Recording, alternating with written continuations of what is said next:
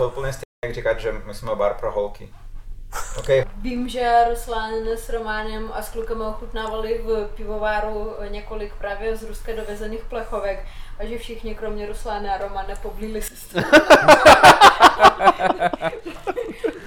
A myslíte si pořád, že v Česku je nejlepší pivo? Nebo se váš názor trošku poopravil po tom, co jste si tady otevřeli hospodu? A... Leze tam, rozpovídáme jsme se a on mi ukáže Prahu nebo tu mapku a zeptá se, a kde jsem vlastně teď? A takhle tu mapu položí a říkám, no ty jsi tady, protože místo není. To je úplně jako děsivá představa, to je, kdybych řekla, že je... si budeš do Adamova, já nevím, jestli víš, jako, no, jak vypadá Adamov, kde... to je... Ne, ne, ne. On si, vám se museli líbit kopečky tam. No, my jsme no, fotky, protože no.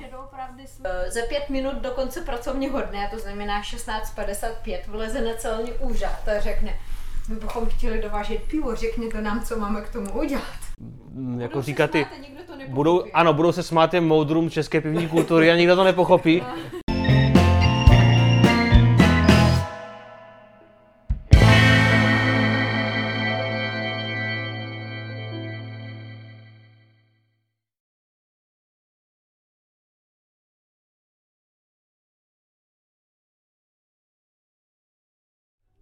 Přátelé, dobrý den.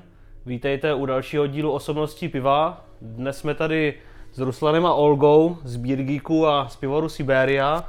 Já jsem Honza Grmela. Já jsem David Janda. A vítáme vás u sledování našeho pořadu. Takže Ruslane, Olgo, představte se trošku, řekněte nám, jak jste se vlastně ocitli v Česku a e, jak ten celý váš příběh začal, jak jste se dostali k pivu? Dostali jsme se do České republiky tak, že jednou jsme seděli doma v kuchyni a řekli jsme si, že by bylo super uh, změnit místo prostě, kde bydlíme, na nějaké jiné. Uh, koukli jsme takhle na mapu, podívali jsme se na různé pravidla, jaké existují v jakých zemích.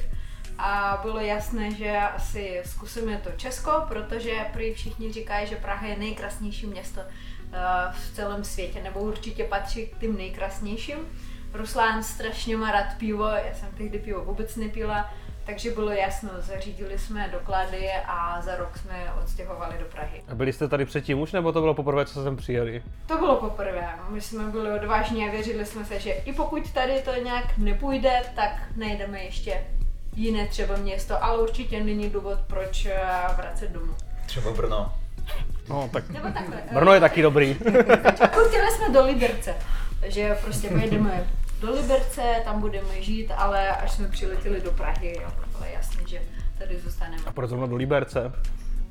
Krásně to vypadalo na fotografiích. A zdravíme do Liberce. Ještě, že jo, jedna z velkých dominant Liberce. Uh, Rustone, prosím tě, je to pravda? Určitě. jo, jo, je to pravda a vlastně Eh, velmi důležitá věc byla to, že já opravdu mám rád pivo. A když jsem přijel do Čech, tak eh, ale v Rusku všechny říkali, říkali vždycky, že nejlepší pivo je v Česku. Tak to bylo prostě no to je pravda. velký důvod. a když jsme eh, přestěhovali, tak Olga začala pít pivo, mm-hmm. když v životě to prostě neměla ráda první Plzeň, pamatuju si do dneska, půl litr s kolenem, bylo to krásné bylo to super a já jsem si nevěřila, že ten půl litr jsem si vypila a užila jsem si to. A myslíte si pořád, že v Česku je nejlepší pivo? Nebo se váš názor trošku poopravil po tom, co jste si tady otevřeli hospodu a, a pivotéku? jsme se tak chodili po hospodách a normálně pili české pivo půl litrama a pak začali cestovat eh, po Evropě a zjistili, že kromě českého piva ještě existuje něco jiného. Mm-hmm.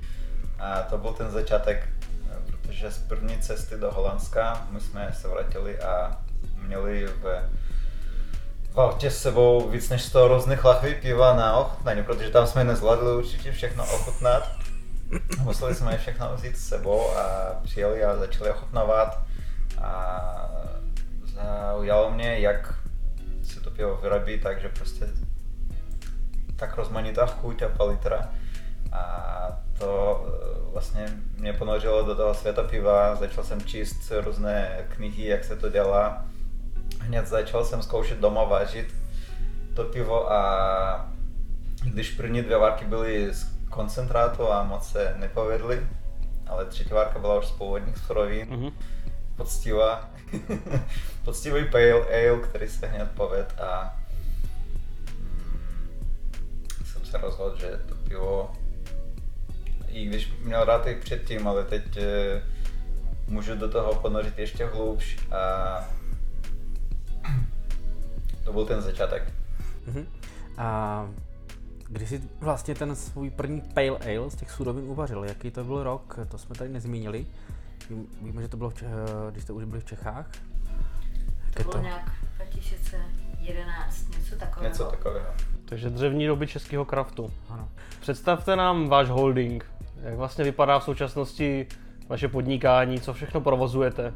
Holding nám ještě nikdo neříkal. Já, já furt žiju s takovým pocitem, že prostě něco děláme, Uh, máme pivotéku, provozujeme bar, něco k tomu vážíme, ale ten pocit, že bychom měli něco velkého, tak ten, ten já stále nemám. Ještě to není imperium. No, mě, mě se moc líbilo, jak jeden z našich stálých zákazníků řekl Birgit Universe, tak to se mi moc líbilo. Jo. to, to, je něco takového, co je daleko a zrovna něco, co, na co nemůžeš sáhnout přímo a je to něco, co je spíš v myšlenkách a v představě a v tom pocitu, uh-huh. co, co děláš. No a kdybys to měl nějak rozebrat pro ty třeba, co neznají úplně to, co všechno děláte? Samozřejmě. Uh, začnu od začátku. Jako první na naše podnikání vznikl e-shop v roce 2012 na podzim, ale v tuhle dobu e-shopy s takovým pivem to bylo tak náročné, nebo prostě nikdo vůbec nechápal, proč takhle drahé pivo by se měli vůbec kupovat kdo se odvážil jich prodávat. Takže uh, naše první dvě objednávky od Marka Kocvěr ze Stráhovu a ještě jeden zákazník um, ve Stodůlkách bydli a možná jako pamatuju si, jak jsme tam jeli. A to byly první dva nákupy a tím se to skončilo. No, takže, takže byli jsme docela zoufali. Takže jak to celé začalo? Začalo se to tím, že my jsme si řekli, že OK, přivezeme piva, vybrali jsme z zahraničních Ňogně a Mikelera, zařídili jsme dovoz, otravovali jsme celníky, prostě jsme ten typ lidí, kdo eh, v, za pět minut do konce pracovního dne, to znamená 16.55, vleze na celní úřad a řekne, my bychom chtěli dovážet pivo, řekněte nám, co máme k tomu udělat. A ty celníky byly úplně z toho jako, tak jako dovezte. Ale když viděli třeba tu naši škálu eh, stupňovitosti od 6 až po 42, tak úplně se jim z toho bylo snad špatně. Já si myslím, že celníky v Praze nejlepší úřad. celníky jsou super, jo. Jenže, jenže tím opravdu chci to pochválit, že na to, že jsme tam vlezli fakt jako pět minut před koncem pracovního dne, ale všechno nám krásně, ano, všechno nám bylo krásně vysvětleno a úplně jako děkuju moc. Našli jsme prostor nebytový v ulici Slávěkova, tam jsme otevřeli prodejnu v Dubnu takže docela dlouho to trvalo, než prostě to leželo u nás jako v, v chladu neštěstí. Uh, a tam jsme začali propagovat ten trochu jiný uh, styl uh, popíjení piva, spíš takový ten degustační, že jsme snažili se nalákat lidi spíš těmi informacemi, různorodými chuti a nějaký rok to trvalo, než lidi se naučili chodit a pak bylo jasný, nebo v podstatě na základě toho, že naši zákazníci, kteří k nám chodili, říkali, že tolik skvělých piv tu máte, ale nemáme místo, kam si sednout. Chceme bar. My jsme říkali, ne, ne, ne, ne, ne, bar ne. A pak ti řekne takhle jeden, druhý, třetí, desátý člověk, pak prostě slyšíš to furt a už nějak s tou myšlenkou žiješ. A spojili jsme si s naším kamarádem Románem, který taky k nám chodil a otevřeli jsme tenhle pivní bar, Birgit, který ze začátku byl vymýšlen tak, že tohle bude místo, kde budou zastoupené piva, který chutnají nám, že, budeme, že nebudeme snažit se udělat pivní bar jakoby největší podle počtu pip, ale budeme udržovat takový počet, kde můžeme rychle ty piva točit, že tam ty piva nebudou starý a že budeme to obměňovat pravidelně a prostě bude to furt zajímavé pro ty lidi. Ruslane, Pivovar jste neotevřeli během jednoho roku, jak bývá u některých uh, lidí zvykem. Nějaký pátek vám to trvalo? Jo, ne, začali jsme vařit pivo eh, ve větším množství hned, až eh, otevřeli bar. A na, na začátku si pivovar jmenoval jinak, se jmenoval Birlep, ale docela rychle jsme zjistili, že ten název už je e, registrovaná značka polské firmy, tak museli jsme vymyslet jiný název. E, což trvalo taky nějaký pátek. vlastně e, měli jsme víc než 100 nápadů na nový, nové jméno pivovaru, z kterých vůbec nemohli nic vybrat, ale náš kamarád, který je zároveň naším grafikem a dělá nám všechny etikety, vymyslel, že ten název Siberia bude moc hezký, protože má spojený s námi, má pivo uprostřed a hlavně, že on jako grafik může s tím pracovat. On právě přišel už jakoby s hotovou víze, s těmi stromičky a se všem a bylo to úplně jako objevení po roku trápení. Jo, čili vám donesl identitu a už to bylo jako, to je ono. Hmm. Ano. A od začátku bylo jasné, že potřebujeme uh, nějakým způsobem motivovat vlastně pivovar, protože bylo jasné, že je těžké najít kapacitu v kvalitním pivovaru a pivovary, které kapacitu mají, tak nemají tu kvalitu. Uh, tak nad tím projektem jsme přemýšleli rok nebo dva. Uh, vlastně celý projekt celého pivovaru uh, byl zpracován nami. Pivovar byl dělán úplně podle našich požadavků ale nejvíc nám trvalo to papírování. Sbírali jsme razítka víc než dva roku. A nejhorší na tom byl stavební úřad. Po roku čekání eh, nějakého razítka nám volali celníky s tím, že my už ro- před rokem ještě poptali, že otevíráme pivovar, tak kdy? Říkali, že ještě čekáme a oni vlastně říkali, OK, tak my vám uděláme teď celní povolení, protože teď máte už pivovar, technické tanky jsou v pohodě a všechno nám vyhovuje jako celnému úřadu, tak oni nám dali povolení. Ještě to bylo v březnu 2019, ale poslední razítka jsme dostali 20, 23. prosince 2019 vlastně. Mm-hmm. To bylo přímo před Vánocama. Jak to teď jako vlastně vůbec vypadá ten pivovar, jak to, jak to funguje nebo nefunguje? Jak vůbec funguje to nebo nefunguje to současné situace? V současné situace pivovar funguje dobře. E, určitě během e, loňského roku jsme hodně zvětšili kapacitu. To je jedno, že vždycky od nuly ten růst je hodně velký, ale e, začali nás objevovat na celé evropském trhu, Máme hodně poptávek i na export, eh, ale ten lokální trh taky se žádá naši piva, tak eh, teď máme půl na půl export a lokální trh. Já se pamatuju, že my jsme ještě tři roky zpátky, kdy jsme byli jako letající pivovar, tak zaněli jsme uh, různé možnosti, nebo hledali jsme možnosti, jak udělat plechovky protože tehdy ještě nebyly eh, v České republice ty plechovkovací linky, nebo ty, které plnili něco do plechovek, tak to byly spíš ty energetické nápoje, limonády a ti toho chtěli jako naplnit hned kamion. A, takže my jsme třeba byli třeba v Berlíně a tam jsme jednali s linkou, která by k nám teoreticky mohla přijet třeba z Holandska sem, všechno naplechovkovat a odjet zpátky, ale bylo jasné, že třeba tři roky zpátky by to bylo úplně jako předčasný krok. To by ještě nikdo vůbec nepochopil, proč ty plechovky, co ty plechovky jsou, takže samozřejmě zase eh, Zichovec prostě udělal takový průřez do takového plechovkového světu přímo v tom jakoby, eh, eh, české pivo v plechovce. Samozřejmě zahraniční pivo v plechu dovážíme, já nevím, v roce 2015 jsme dovezli, jako, začali jsme intenzivně jako soustředit se na dovoz piva v plechovkách a propagovat, že to je dobrý obal, že je to skvělé, proč, je to, proč to tak je, ale hodně jsme se obávali toho, že jestli naše pivo bude v plechovkách, takže to bude úplně jako nikdo, nikdo to nepochopí. Beer Geek je, je za mě tadyhle nejenom v republice, hlavně v Praze pojem pro cizince. Proč?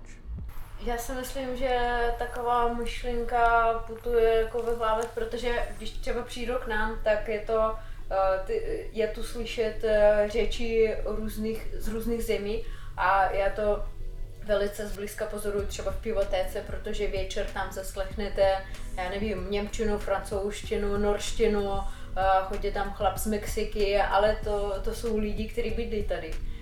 I v baru to v podstatě to samé, že dá se tu slyšet rozhovory v různých jazycech, ale spíš eh, to jsou místní lidi. Samozřejmě po nějakém čase začali k nám chodit i turisti, ale nejsou to takové ty turisti, kteří toulají po starému městu s malou mapkou, na které Praha 3 vůbec neexistuje. To jsem viděla takových mapek spoustu. Jo, že třeba někdo jde takhle prostě prochází se Prahou a zahledne pivotéka, vleze tam, rozpovídáme jsme se a on mi ukáže Prahu nebo tu mapku a zeptá se, a kde jsem vlastně teď? A takhle tu mapu položí a říkám, no ty jsi tady. Protože místo není, prostě. To je jako by už mimo centrum a ty takové ty turisti s foťákami tu, ten širší centrum málo kdo objeví. To je úplně stejné, jak říkat, že my jsme bar pro holky. Okay, hodí. jsem ještě neslyšel. taky ne. Ale já taky neslyšel, ale je úplně stejné. Okay, hodí, když k nám hodí 30% cizinců, tak chodí 30% eh, řekneme žen. Kdybych byl tady třeba provozní, tak podle čeho bych vybíral pivo na čep? Jak bych se rozhodoval, co tady budu čepovat? Jakou, jaký máte vlastně koncept tady v tomhle, co tady chcete mít na čepu? Od začátku eh, jsme nastavili tak, že půlka piva na čepu eh, je česká a půlka je zahraniční. Což bylo hodně neobvyklé na lokální trh, ale vzhledem k tomu, že my jsme dovážíme spoustu zajímavých věcí, tak chceme, aby s tím se seznámili. A vybíráme to pivo většinou podle zajímavosti a kvality. I na začátku s českým pivem byl docela problém, protože máme 15 čepou na český pivo, ale snažili jsme furt měnit a mít vždycky něco nového, ale na začátku to byl strašný problém, protože hodně pivovarů eh, nedrželi tu kvalitu nebo neodpovídali našim požadavkám na, na, na, na tu kvalitu.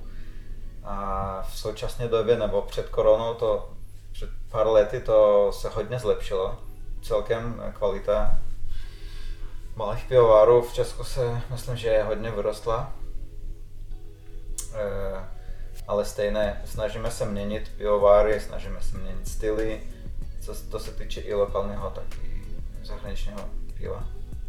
Čili není to tak, jako některý hospodští už to mají tak, že mají třeba 10 pivovarů, ty točí dokola, co mají nabídce, což třeba je, já nevím, 50 piv a nepotřebují nic nového? No to určitě nejsme my. Eh, teď eh, minulý týden nám eh, dovezli jsme pivovar Arpos z Lotyšska, jako úplně nový jméno tady a chystáme se na příští, příští přes příští týden a dalších ještě týdnech další dovozy, takže určitě budou zajímavé věci. Jaký v uvozovkách nejpodivnější pivo jste tady na Čepu měli, ať to bylo z Česka, Slovenska, Evropy? A když, když David říká podivný, tak to nemyslí jenom jako, že tady Ladě doveze kost, kostku piva, kterou tady pak narazíte jako samospát, ale ještě něco třeba šílenějšího. E, v dobrým smyslu, nebo? Ano, v dobrým smyslu. jo, dobrým. Já si myslím, že jedno z nejpodivnějších věcí, co by to mohlo být, ale nebylo, to je um, Goze s Rajčem. Rajčatový. Uh, to dělal možná Crazy Clown, Kubo. Kuba dělal ale, úplně všechno. Ale, ale je to velice populární pivní styl. Goze jako na styl Bloody Mary. Aha. Protože tam ta, ta rajčatavá šťava je velice populární a oblíbená. Třeba v letá nebo... Od rána, uh, jakoby. je, vyprošťovák, jo? Prostě normálně, eh, když steward nabízí nápoje, tak jako pomerančový anebo rajčatový juice, to je jako vedle těch dvou nejpopulárnějších. Mm-hmm. A ten rajčatový goze se solí s rajčem jako prostě jako frčí, jako tady marakuje. A vím, že Ruslan s Románem a s klukama ochutnávali v pivováru několik právě z ruské dovezených plechovek a že všichni kromě Ruslana a Romana poblili se ty piva jste všechny ochutnali, co tady jako čepujete, nebo valnou většinu třeba? Uh, já pokud mám možnost, tak tady se zastavím a ochutnám po, jako, po půl deci třeba ochutnám to, co mě zajímá. Aby mít v tom přehled. Poslední dobu v pivotéce, když máme nový dovoz, tak si jedeme se s klukama a ochutnáme všechno, co jsme dovezli, protože ochutnávat ve dvou je náročné a když je naspět, tak zvládneme ochutnat třeba celé portfolio, mm-hmm. což je super. Mm-hmm. Takže v poslední dobu jsme hodně dobrý na tom. Mluvili jste o tom, jaký nejzajímavější pivo jste tady měli. A teďka by mě zajímalo, protože tím filtrem projde jako asi relativně málo třeba piv, zejména bych řekl z těch hodně malinkatých pivovárků, tak co nejhorší vám tady donesl jako vzorek, nebo co se vám tady objevilo za úplně nejhorší sud. Buďte konkrétní, nemusíte být konkrétní, to nechám na vás. Jenom by mě zajímalo, co to jako bylo. Jak se to jako projevovalo takový pivo třeba. Nebudeme se jmenovat určitě žádný pivovar teď v tomhle smyslu, ale na začátku po otevření potkali jsme hodně vzorku. A hlavně, že my jsme v tom docela přísně a určitě to vracíme hned. Ale nejenom, že chceme to vrátit, a vždycky podpíšeme jako, jako vadu, jsme tam našli, ale některé pivovary odmítají to jakoby přijat a máme několik pivovarů v blacklistu, kterým prostě nespolupracujeme kvůli tomu. Určitě bylo spoustu, vlastně většina asi byly ležaky, kvůli tomu, že možná většina pivovarů vážili ležaky. Mm-hmm. A, ale je různé, různé styly. Nevím, no, i teď e, v pivotéce furt nějakých 10 lahviček od nějakého pivovaru na zkoušku ještě leží každý týden. Prostě furt v lednice máme speciální místo, kam dáváme vzorky, které nám přinesou a pak třeba sejdeme, sam, sejdeme se ve třech, třeba ve čtyřech a ochutnáme to všechno, co tam už krásně vychlázeno, čeká na naše nějaké vyjádření. Ale většinou to bohužel skončí tím, že já řeknu, omlouvám se, ale v takovém stavu ne. A můj hlavní důvod, proč ne, protože já, já si nemůžu dovolit takové pivo představit zákazníkům. Protože ten zákazník důvěruje mě, našim zaměstnancům, že my to, co jim doporučíme, tak to bude fakt dobrý. A ten člověk na nás spolehá koupí si to pivo domů, přinese ho, otevře a tomu nebude chutnat. A já už tak víceméně vím, jaké ty chutě jsou u těch lidí. Uh, co na tom je nejhorší, za prvé já ztracím důvěru a za druhé ten člověk pak už si to pivo nikdy nekoupí, i když třeba ho koupil i bez našeho nějakého vsloveně doporučení, jenom si ho vzal z regálu, přinesl domů, zjistil, že není to dobrý, tak on už pak pro to pivo po druhé nepůjde. A já vidím to jako problém, jak pro mě, tak pro ten pivovar, protože ten pivovar spíš hledá dlouhodobý odbyt a snažit se dobít ten trh průměrným pivem není to ta správná cesta. A největší problém v současné době je oxidace. I když prostě dřív byly špatné pivo nebo zkažené, a, ale teď já si myslím, že oxidace je největším problémem těch lahvích, protože ten sládek z toho danku pivo ochutná je dobrý a fakt dobrý. A tomu věřím. Ale když se stočili ručně z kohoutku do ty lahve, pak uzavřeli to bez peny, tak za několik dnů máte to prostě. To je problém, no. Mnoha pivovarů a nejenom tady ty české kotlině. Určitě. Eh, my jsme třeba v Americe eh, byli u diskuzích úplně ty samé stejné problémy, takže není to tím, že v České republice prostě ty pivovary se o to nestarají, nebo je to špatný, třeba v Americe je všechno super, ne, tam těch pivovarů jsou tisíce a tam úplně ty samé problémy, jenom prostě ve větším objemu. Prostě těch pivovarů je víc, ten problém je taky znát, úplně ten samý oxidace nebo cokoliv, řeší se tam úplně ty samé problémy. Prostě nejlepší pivovary ty věci kontrolují. Mají linky, mají měřič kyslíku, všechno. Čili je to o penězích i docela asi. A, ano, určitě. Většinou to jde o penězi. Vlastně před e, pár týdny jsem objevil, že jeden nejmenovaný nový pivovar, který má dostatečně dobré vybavení, dones vzorky, které mají prošly datum trvanlivosti, tak to asi nemělo tak vypadat.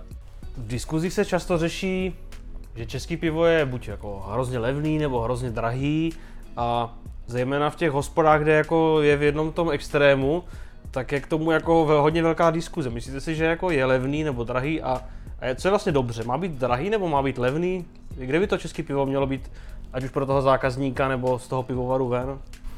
Co je nějaký provokativní dotaz? ano je. Že tohle pivo má být kvalitní, bez ohledu na tu cenu. A ta cenová politika si myslím, že s kvalitou jako souvisí určitě, ale hlavně v tom, že kvalitní věci eh, podle mě nedá se dělat levně. A když někdo dělá levně a kvalitně, tak jako asi nějaký, nějakým kouzlem ovládá nebo něčím. Takže já si myslím, že české pivo by mělo být kvalitní.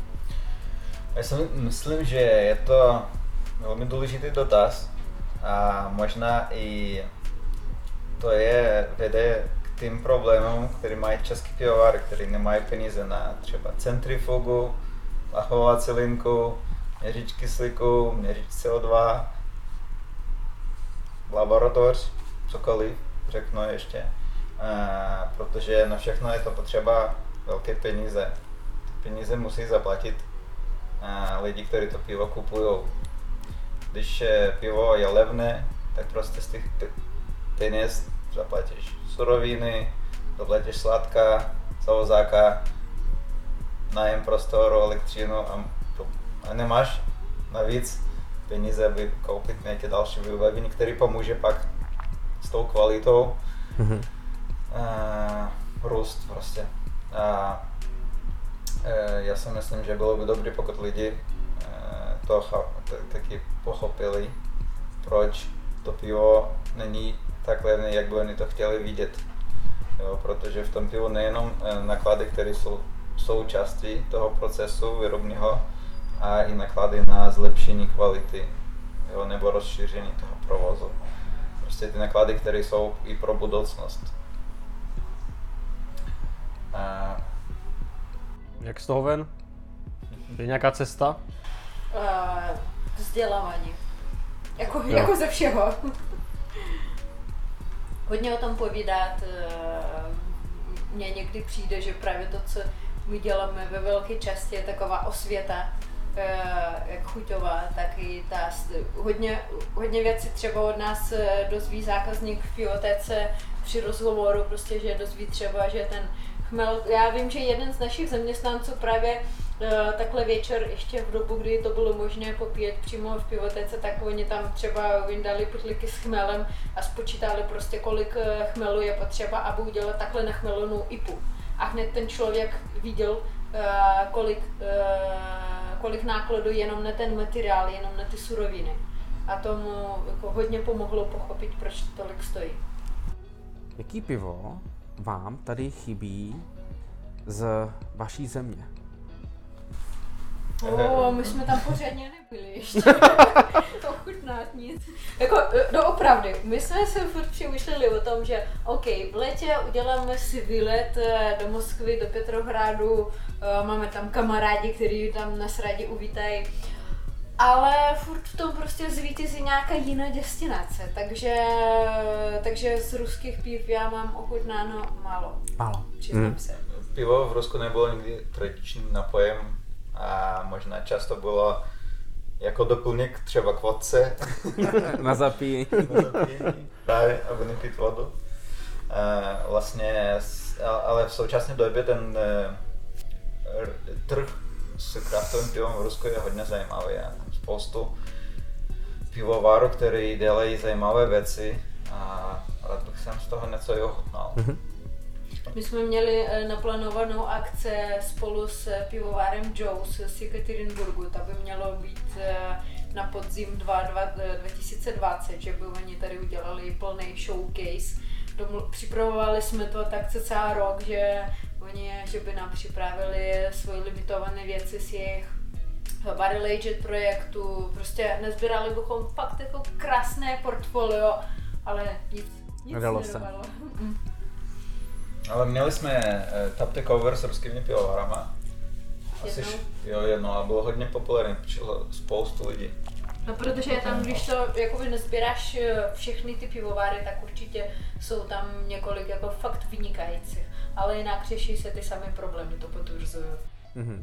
Jako oxidace, kvalita, etikety, balení, úplně to samé. A vyplatí se to vůbec v dnešní době povrzat kamennou pivotéku, nebo bylo levnější mít sklad a tam prostě nějakého skladníka, který si rozklikne nějaký e-shop a tam to bude jako odesílat bez kontaktu se zákazníkem? Já si myslím, že hodně záleží na tom modelu podnikání. Samozřejmě takový model taky, eh, jako oba dva ty modely můžou existovat. Můžou existovat úplně jako souběžně, protože my dáváme velký důraz na právě ten kontakt a na komunikaci se zákazníkem. To je ta naše přidaná hodnota, eh, proč k nám ty lidi chodí. Že eh, pro nich nejenom stačí to, ne, nejenom to neklikat, dát do košiku a objednat dopravu, ale právě hledají tam tu konverzaci, rozhovor, nějakou informace, ten celý prostor, takový Birgit meditation space. Prostě tam přijdeš a můžeš procházet eh, celé ty regály, koukat na etikety, furt se to mění. Takže je to místo na, na, na takové to uklidnění, eh, skvělou komunikace jak s personálem, tak se s ostatními lidmi, kteří chodí a to spoustu zákazníků to oceňují právě tu komunitu. Takže myslím si, že není to proti sobě, ale paralelně. Spousta lidí, a minimálně zase tady té české kutlině, má za to, že hmm, když už nebudu, nebudu vidět, jako co mají dělat, tak si otevřu hospodu. A ono to asi není tak jednoduchý, jak si tak lidi myslí si myslím, že každou uh, práce se dá dělat, uh, jakoby vykonávat složitým, náročným a dobrým způsobem, ten správný. Protože když třeba já si představím, že bych chtěla mít nějakou, já nevím, řeknu menší restauraci nebo něco, kde by se dobře vážilo, kde by byly dobrý nápoje, tak musím se postarat o dobré suroviny, dobrou recepturu, dodržování těch receptur, to znamená tu stabilní kvalitu, pravidelnou obměnu nějakou, starat se o hosty, čistý záchod, o spokojený personál, přitom všem nezapomenout na, aby mi ta finální jako ten byl utraty a celý, ano, e, příjmy, aby mě pak zůstalo něco na svůj život. Prostě když to všechno dám dohromady, tak jako mít hospodu je super nápad, ale fakt je to prácný. Hmm. Máte nějaký projekt, který jako třeba ještě nechcete spustit, nebo můžete jenom naznačovat? Od začátku, když jsme plánovali a projektovali pivovar, tak chtěli bychom mít i nějaké místo na letající pivovary, kvůli tomu, že já jsem tady lítal po pivovarech několik let a vím, jak je to těžké, ale v současné době máme s tím problém, že nemůžeme najít tu kapacitu pro lidi, kteří chtějí u nás vážit. A, a máme spoustu zajímavých rozjetých projektů, které v nejbližší době budeme mít, zvěřejnovat. zvěřejnovat a, a plechovkovat. Dobře, takže to nějaké tekuté projekty. Tekuté projekty. E, vlastně od e, poslední dva, tři měsíce spustili jsme několik uh, řád piv a v těch řádech máme různé zajímavé nápady. Prostě jedna řada je IPA, to, IPA ton, uh, kde budeme mít během roka hodně různých IPA a hodně jich už máme v tancích uvážené, pak máme řadu uh, ovocných piv, třeba tady máme plechovku Yummy, budou ještě Yummy další. Máme řadu Evolution, eh, ve které jsme spolupracujeme s firmou, která eh, vyvíje nové odrůdy chmele, pestuje nové odrůdy, odrůdy chmele. S tím taky budeme pokračovat. spoustu věcí, spoustu napadů. Máme se na co? přijedou nové, eh, nové jména z Ameriky třeba, eh, chystáme se spoustu zajímavých věcí, spoustu kyselých a nachmelených, teď nám dorazil Trilum a Cascade, úplně krásné, nádherné piva. Samozřejmě, že eh, budou pochopitelné pro ti, kdo už se dostal tím kyselým chuti a divokým, ale je to úplně jako krása. Equilibrium de Garde můžeme naznačit ano. pouze exkluzivně pro tento mm. pořad, který frčí. to je nádherný. Mám domluvený Cloudwater s jejich úplně posledními pivami, to, co oni stačili minulý, předminulý týden jejich narozeninové piva, už je to připravené na paletu a doufám, že tenhle týden pojede uh, směr Praha, takže příští týden bude tady, takže určitě nenecháme vás na suchu a budeme starat se o to, aby i v karanténě bylo o čem pobavit se, já nevím, takhle přes Skype, přes Zoom nebo jakkoliv. YouTube. YouTube. YouTube. Máte ještě něco, co byste chtěli říct, nebo co byste chtěli jako vyslat za svoje poselství našim Jo. divákům? Určitě, já chtěl poprosit všechny lidi, aby podporovali vedlejší podniky, malé podniky, nejmenší, které prostě máte v okolí, protože určitě všechny jsou teďka v těžké situace, tak o tom každý musí popřemýšlet a podporovat. Takže jestli chcete koupit oběd, radši zavolejte do nejbližší restaurace, kam jste chodívali a zeptat se, jestli můžu objednat telefonicky a za půl hodiny si vyzvednou, to je ta nejlepší cesta, co můžete udělat. Tak jo, děkujeme. Takže přátelé, to je všechno z dnešního pořadu Osobnosti piva. My se s vámi loučíme, děkujeme za pozornost a budeme se těšit u dalších dílů. Děkuji. Máme pro vás připraveno seznam dobrých stovek men. A myslím si, že bude z čeho vybírat. Každopádně eh, žávte telefony a myslím si, že Honzo, že by nás tak měli začít odebírat, To je pravda. lajkovat A sdílet. a samozřejmě nejenom eh, Honzu, mě a Olgu, Ruslana za Bírky, za Siberii, za pivotéku a my vám děkujeme za čas Děkujeme. a se daří. Díky. Ruslane, kdybys byl pivo, jaký bys byl pivo? Kde bychom tě našli v pivotéce nebo v hospodě?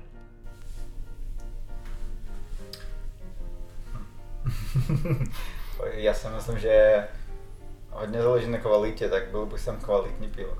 A nějaký třeba styl nebo druh? Já nemám, já osobně nemám žádný oblíbený styl a, a každý styl snažím se posuzovat eh, z hlediska toho stylu, jak to má být. Tak já si myslím, že to bylo by kvalitní pivo, ale eh, každý v, v mě by našel, co mu chutná.